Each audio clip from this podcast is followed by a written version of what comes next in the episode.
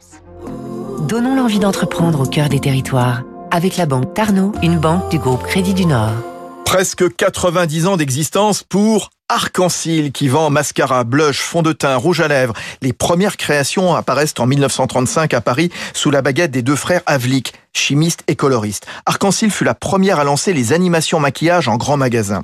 La marque qui manque de disparaître au début de ce siècle est reprise il y a quinze ans par Anne-Fleur Cabarrus, présidente de l'Institut Caméane, une ancienne de L'Oréal.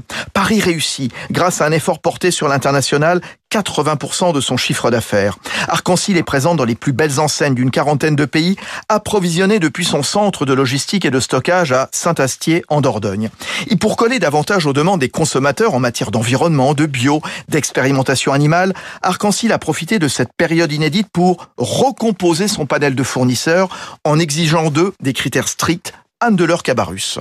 Ce qu'on demande à nos fournisseurs, et surtout euh, depuis la crise, c'est de sélectionner les ingrédients le plus naturel possible. Nous leur demandons de ne pas utiliser de parabènes, euh, de ne pas utiliser certains ingrédients euh, qui ne sont pas recommandés pour la santé des consommateurs. Et donc, nous leur imposons des blacklists très restrictives pour vraiment sélectionner le meilleur des ingrédients. Et dans ce contexte, Arcancil avait lancé avec Monoprix il y a deux ans, puis dans le réseau Beauty Success, le Lab Végétal, une gamme de maquillage cent pour cent vegan et engagée pour l'environnement.